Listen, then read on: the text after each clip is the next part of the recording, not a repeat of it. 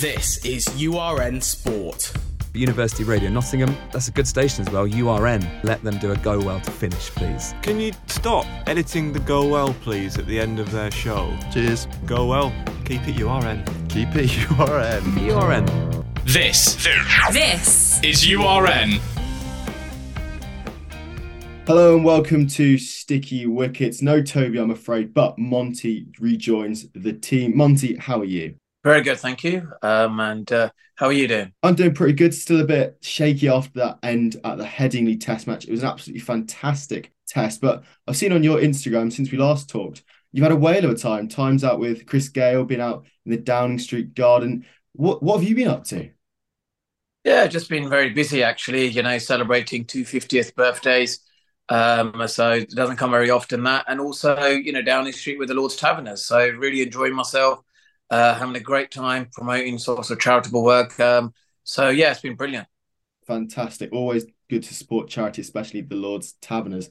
Um, one thing that comes to mind when we're going to talk about Headingley was Mark Wood's pace. He was absolutely rapid. Monty, what did you make of Mark Wood in this test match? Yeah, look, he, he was absolutely brilliant. You know, I think England used him perfectly well as uh, impact overs. That's the way they've got to use him throughout the series. Um, if England got a chance to win this, and obviously he's got to be fit for the next two Test matches as well. And I think that other bit, you know, with Usman Khawaja, the way he got him out, you know, he set him up, bowled a few back of it balls, bowled a bouncer, and then suddenly, you know, bowled a full ball which was quicker, and he just done him for pace. So you can see that the Australian team are slightly, you know, nervous when they play against uh, um, Mark Wood. You know, he's bowling probably the quickest spell we've seen at Headingley, and uh, I think uh, it makes it so exciting. And, and, they've got to use him wisely. Mm. He's got to come in to create the impact, and if he can't do the impact in maybe two to three overs or give him, you know, short bursts, then take him off, bring him, bring him on again. You know, you don't want to use him to like as a contained bowler. You, you want him to be just bowling absolute gas. And do you think England have learned from the previous experience of with Jofra Archer? I can think of many times where Joe Root bowled him too much. Do you think they've learned the lessons there and now applying it to Mark Wood? Yeah, I think so. Yeah, because I think they need to protect the fast bowlers. I think I believe that they over bowl Jofra Archer, and that's one of the reasons uh, he's uh, he's not able to, but you know, be fully fit during this Ashes, and he's had that reoccurrence of the elbow injury. So yeah, I think Mark Wood is, is astonishing. You know, since 2014, he's missed 18 Test matches, 80, sorry. You know, that's a lot of cricket he has missed. Um, so you know, for him, I think um, he will have to obviously know his body well enough and uh, with the pace that there is at Old Trafford, not get over overexcited and bowl long spells, and that puts him, you know, him in danger of getting injured. Short, sharp burst spells. If he gets a few wickets and you increase his sort of, maybe give him six or seven overs, but that's about it. You know, I think uh, you know Mark Wood is there to to disturb the top order and, and and with pace. I'd like to ask you two things. Mark Wood, very similar to you, is loved by the fans, and when he's on a roll, like you were on a roll, and I've got some fantastic stats about you at Old Trafford that I can't wait to share later on. It just feels like the crowd is behind him. What is it like when you're bowling and you just feel the whole crowd is willing you on? Yeah, look, you just feel like you're going to get a wicket any ball, really. You know, when you have the whole crowd behind you, and then you're just just there, and and everyone's just sort of you know wanting you to take wicket. You know, every ball that there is. Do you know what I mean? Mm. Yeah. So so so from that perspective, I just think that um, there, there, there, there is a lot of like, in, in, my opinion, a lot of support, a lot of love for Mark Wood. Fingers are crossed. You know, hopefully he just needs to remain fit. We don't. If he gets injured, then I think England, England chances go down as well. He is a, such a superb bowler, and as the only person on this podcast who could have faced anywhere near the pace Mark Wood was bowling at, how terrifying is it as a lower order batsman when you're facing 96 miles an hour? Yeah, look, uh, it's one of the reasons why they, they got skittered up. I think for six for twenty four because because of the pace, and it kind of just shows that if you if they get get like top order very quickly, you can bring in Mark Wood later on to knock off the tail, and that and that's you know they haven't Australia haven't got 300 in the last three innings, so this could be one of the factor that Mark Wood's pace is stopping them to get past that. So I think it's you know brilliant, and it's uh, you know just unbelievable just to think the impact he is able to have with his pace. Yeah, the one person Mark Wood couldn't quite get in the first innings was Mitchell Marsh. 100 for Australia, superb innings. What do you think happens now if Cameron Green can be back fit? Does Mitch Marsh earn his place again? Well, it's, it's a good problem to have. I don't know if they if they, they may they may stick with you know uh, they may bring back Cameron Green um, and uh, and play Mitch Marsh as well you know, because Mitch Marsh's batting is obviously he has that impact as well. But it's, it's going to depend on how they bowl in the nets, really. Whose ball is getting much more uh, out of the pitches because it, it bounces a bit more. Guys who are high arm bowlers they tend to get more out of the out of the pitch than some of the Mitch is slightly more skiddier bowler. So they may just think, actually, you know what, this wicket we may need someone to bowl a bit more slower, but just to a control, you know, someone who can pro- provide some control. And he could be that person, while the others can then actually be a bit more attacking, like we see with Mark Wood. So it, I think it'll depend how they how he how his ball responds during practice sessions. One thing Marsh was was he almost was Ben Stokes like, wasn't he? And Travis Head we saw in the second innings and Ben Stokes at the end of England's first. Going from where we felt like we are going to get a wicket every ball, what's it like when a player is really aggressive, really attacking you? What, as a mind of a bowler, are you thinking in that situation? Yeah, you kind of think, where is he hitting me for boundaries? So you block them areas. And then wherever he's hitting in the boundaries, you block those areas. But then also, what you look to do is that um, you have to also look to get wickets. So you look at Pat Cummins, he had, you know, fielders had a short leg in, then he had a square leg just as a catcher there. Then he had a deep sort of a square leg behind square, and then a deep mid wicket. So if he gets it slightly wrong, there's catchers there. But if he gets it right, he's got to absolutely nail it. And that kind of creates doubt in your mind to think, well, can I? Can't I? And then from that, I just believe that's one of the reasons why um, this short bit strategy is, is changing Test cricket, mm. but also it's, it's, it's entertaining. You know, people must enjoy it. What enjoy watching it. It's so it, it has been so entertaining. There's been so much risk, so much reward. England obviously were 27 runs behind, but then came in Moeen Ali, someone you personally backed in our first podcast. How have you enjoyed watching Moeen Ali get some praise again after his performance in this Test match? Yeah, it's been absolutely brilliant. To be to be honest, he, he, he's held his nerve together to uh, give the ball air, to get the batsman on the front foot, and he got two key wickets. That's all he's got to do. That's all his job is. He just needs to get one or two wickets in the top six and then that puts so much pressure on on, on the Australian batting lineup. And he's doing his job. And if, if he's on a roll at Old Trafford, he may even get a fifer. But you know, you're not asking a lot from him, and and that doesn't put so much pressure on his bowling. He can bat as well, so he's in a good place. You know, he's an all rounder, and, and it's great to see the way Steve Smith just gave his wicket away, and then Jonny Bairstow gave him the send off. Mm, that was fun to watch. As a spinner and as a spinning expert, how has Moeen changed over the past, say, the two Test matches? Because it felt like he was far more accurate. What is he doing anything different, or do you think it's a state of mentality? It's of play as well. You know, he got two key wickets, so they kind of, you know, went in their shell a little bit, and he was able to get back into rhythm. Um, but also that finger's kind of bothering him as well. So you know, I think what he does, he looks to give it air. He, he, he, spins the ball while he just gets over that front leg. He doesn't have a huge follow through, so he relies a lot of the snap at the crease, but he's not shy of you know enticing the batsman, and that is really good as well because you want him to actually encourage the batsman while he's got attacking field sets. Go on, hit me for a six. I'm going to keep giving you a chance rather than darting it in. But he may have to change his tactics at Old Trafford because the pitch at Old Trafford, you know, if you spin it into the wicket, you tend to get a bit, a bit more purchase from it. Um, so he will have to assess that when he gets to Old Trafford. Now, you are the spinning expert of Old Trafford. In the three test matches I could find records for, you took six wickets against New Zealand, five wickets against Pakistan, and six wickets against the West Indies. It's a place you love to bowl, clearly. Uh, what are your memories of bowling at Old Trafford?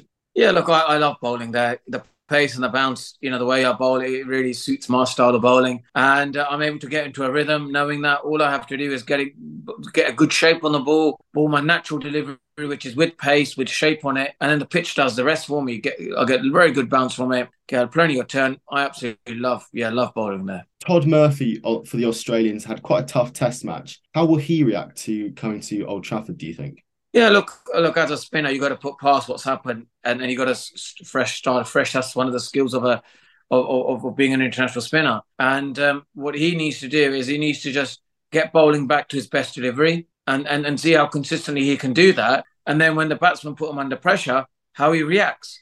You know, he's obviously a good spinner. He's got a good stop delivery. He's bowled well in India. You know, he's he is a good spinner, but he's got to. He can't be afraid from the England players when they come after him. He goes into his show. He needs to have Plan A, Plan B, Plan C, in his armory um, to, to to to somehow counter attack the English batsman. Someone who did attack him was Harry Brook, especially in that 75 in the second innings. A superb knock and didn't quite get England over the line, but basically did. Harry Brook was superb, moved down to five. What did you make of Harry Brook and where do you think he'll bat in the next Test match?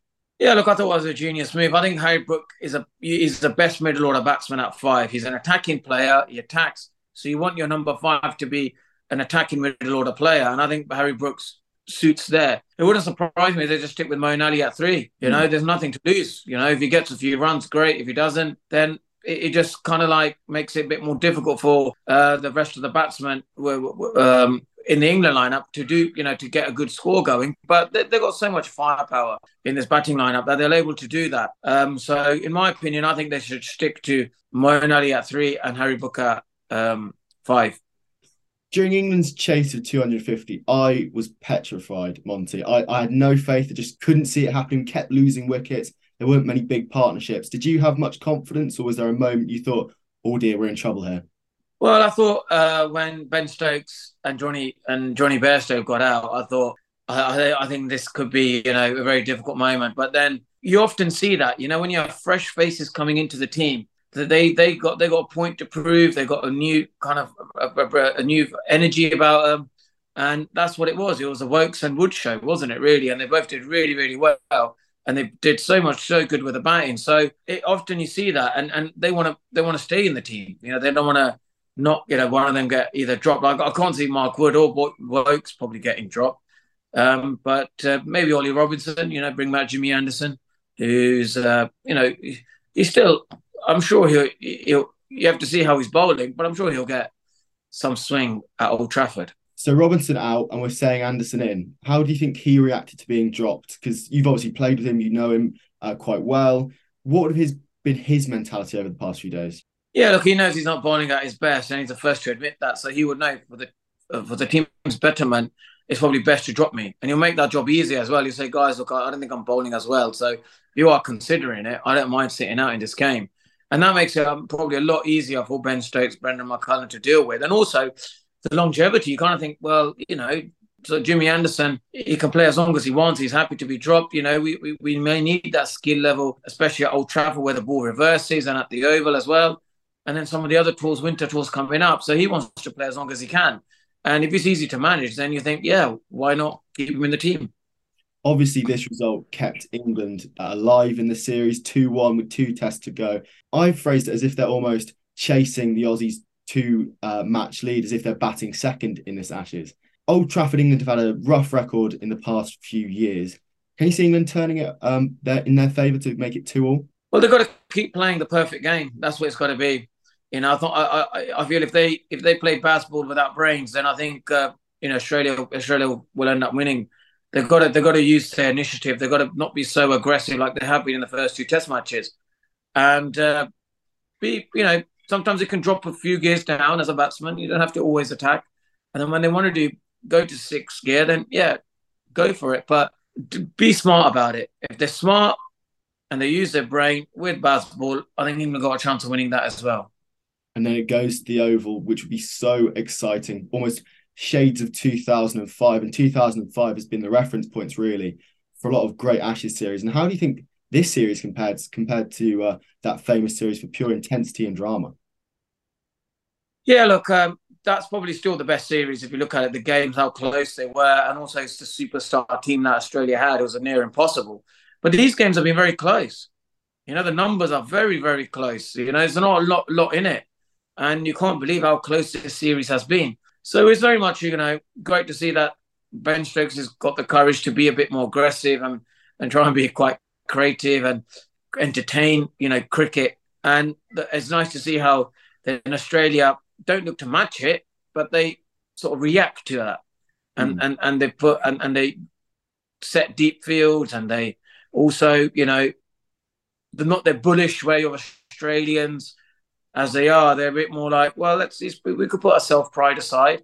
And, and, and, and let's react to how England are playing. And, and I think that's what's made the game very even. Nine days in between the test matches. England's fielding's come under a lot of criticism, but such a long stretch in between test matches. What do you think the players will be up to? Seeing family, or will it be straight back to training? No, they need a few time, few days off. You know, spend time with the family for the uh, energy to reju- rejuvenate and everything. And I'm sure they'll get back together at Old Trafford. And I don't know if they'll have an aggressive fielding session, but that's not Brendon McCullum's style. You know, they may just go and, and uh, off a golf course and play a little bit of golf and things like that. And then if they want to train, you can train. If you don't want to, you don't. As long as you're ready for the Test match. I think you'll just stick with that same mentality. It's been working for him. He's been we've been seeing some entertaining cricket, so I, I think they'll stick to that. It's such an exciting series, and we can't wait to see where it goes next. If you want to keep up with Sticky Wickets, follow us and subscribe on Spotify and Apple Podcasts. Monty, thank you so much for your time. I hope you enjoyed Wimbledon. Uh, I know you're a big fan of watching it. How are you enjoying that as a sporting tournament in between the cricket? Yeah, look, Djokovic just won and he hasn't played at his best. So I hope at the quarterfinals he raises his game. He's better than this, and uh, hopefully we see the best of Djokovic in the quarterfinals. Definitely, and hopefully we might see a new name on that Wimbledon trophy. Uh, Monty, again, thank you so much for your time and go well.